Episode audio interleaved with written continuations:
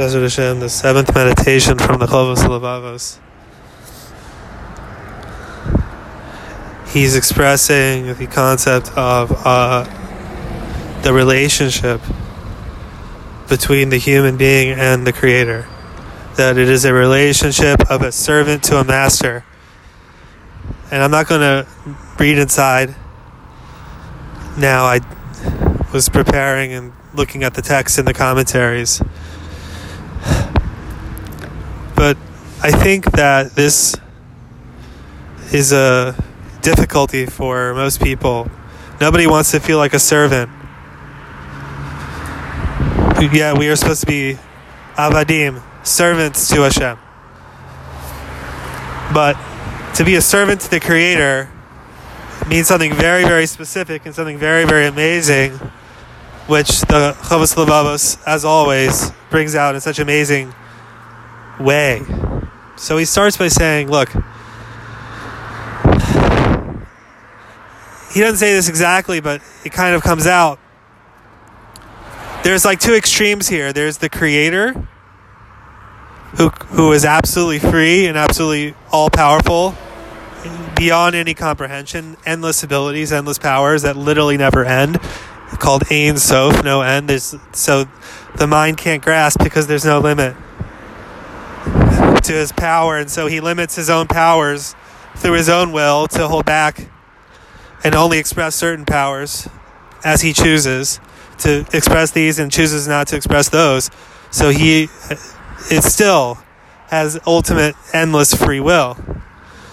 So that's the one extreme is Hashem. The other extreme is the creations besides humanity. The creations besides humanity are absolutely slaves. They're just completely passive. Just completely passive. No free will. The human being is in an interesting position. The human being is right in between these two extremes of, of concept. And really, there's nothing but Hashem. So there really aren't any, it's not like there's Hashem in a world. But from our perspective, there is these these poles. So we're in an interesting position. We are a servant to this creator.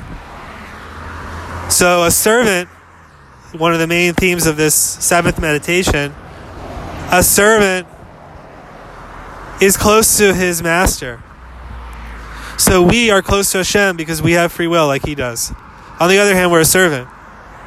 We're, we're completely passive and receiving from our Creator. So, in what way?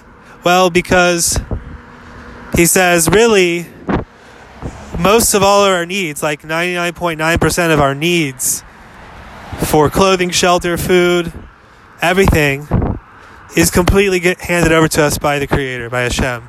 As is brought out in the Midrash, that the rabbis are saying, how fortunate are we that Adam, the first man, had to make all his own clothes, had to make all his own food, had to learn all the technology. But me, I woke, I wake up, and to my front door comes all these workers, all these merchants, all these tailors. Meaning, look, look around. A person hops on the computer and goes on Amazon and can get anything, can get buy anything, and it comes. The Hashem, Hashem created all this. Hashem created the governments. Hashem created the highways, the planes, the computers, the that the world doesn't disintegrate every couple months. That everything hangs together. That societies don't disintegrate, please God.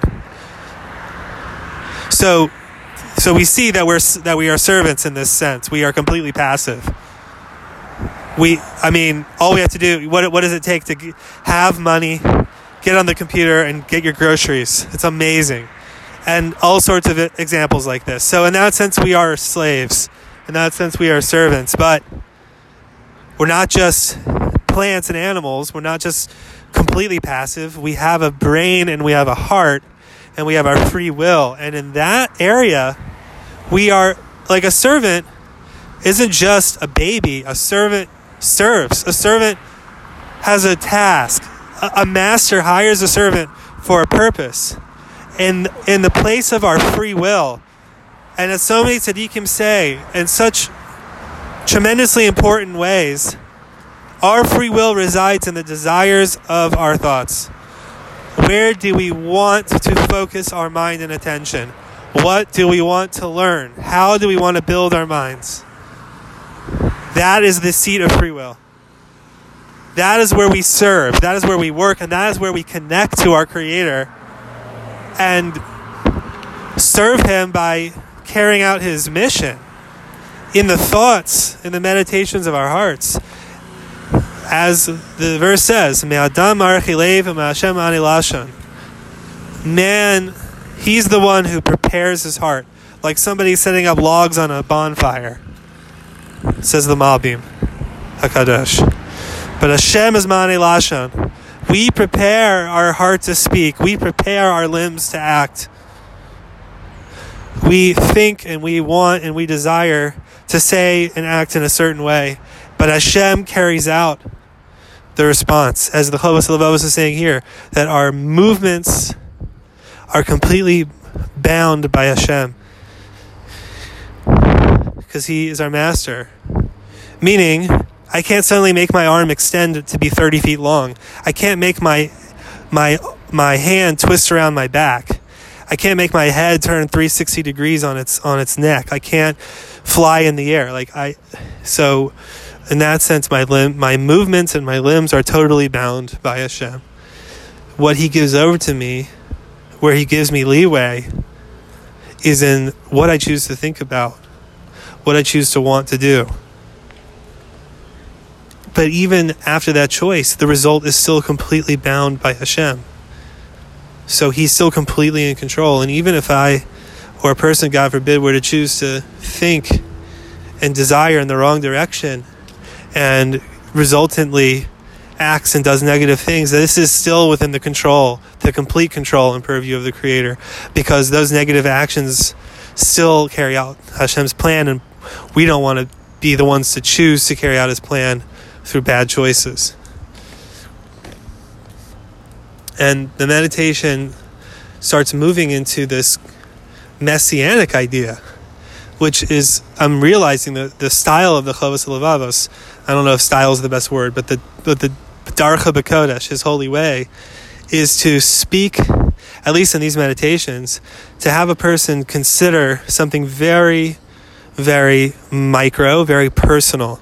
So in this case, to realize, to meditate on how very little I have control over my circumstances because I'm not in control of Amazon.com. I'm not in control of the US government. I'm not in control of this planet Earth and the clouds in the sky and the highways and all the history that got us here. That is, I'm totally passive to it. This is the hand of Hashem in his amazing way, setting up my needs that they should be met. But I meditate well where I do have I do have a lot of room to choose and that's in my thoughts. That I do have a lot of room to choose and maneuver and that's in my thoughts and my deeds and what I want to do. The wanting, the ratzon to do this or that. And then the HaLevavos says, so and that that is the definition of a servant. A servant is subservient to the master, and we know that we're subservient because we meditated on how very little control we have. So we're subservient. But but we're not just subservient, we are servants. We do things, and what do we do? In the place where we have free will and our thoughts and our desires, those thoughts and our desires are where we serve. And those thoughts and desires, if they're positive, says the Chovos HaLevavos, bring down so many amazing lights. It shakes the tree of this whole universe and brings all that infrastructure, all those processes, which on the outside look like a amazing interconnected web of human society, but that's only the tip of the iceberg. And deeper and deeper inside is amazing thoughts of Hashem that govern all of this. That all gets shaken, that all gets improved, that all gets enlightened and augmented by positive choice. So that's the person focusing on himself as a servant. and that's something that he can have a direct experience of. And then the Chovos Levavos, Bedarcha Bekodesh, in his holy way, he moves into, and you know, the result of being a servant. Like so, so who? Why did why did I sign up for this? Why did I sign up to be a servant? Why uh, you know why can't I be an angel? Why can't I be a plant?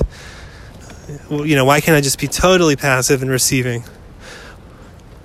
So he says because in the future all the nations will come to recognize Israel as the servants of Hashem. And what happens is, because the verse says that Hashem's name is known amongst the nations, deep in everything's subconscious, every human being subconscious, every creation subconscious, everything deeply within its core recognizes Hashem is the creator and that we should give thanks to Him for every single particle of creation. And it's the servants of Hashem, Israel, that when we're done with our mission, which we're very close, everyone comes to recognize Hashem through our service. As it says, that Hashem makes us a Mamlechas Kohanim Kadosh, a kingdom of priests and a holy nation. a kingdom of priests. A Kohen is a servant, serves in the temple. So we are all in our own way like a Kohen. Every day we wake up, we wash our hands like the Kohen washed his hands to begin the service. We're serving in the universe, even though the temple in the physical world is temporarily destroyed, but we're still serving. Everyone's house is a mikdash me'at. Everybody's home is a little base of mikdash and we're serving.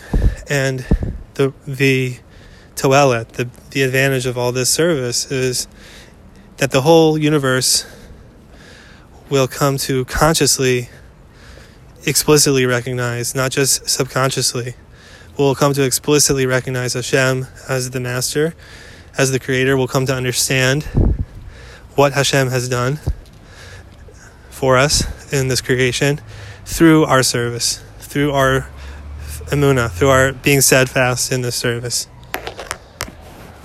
So, lots to think about. That's Hashem.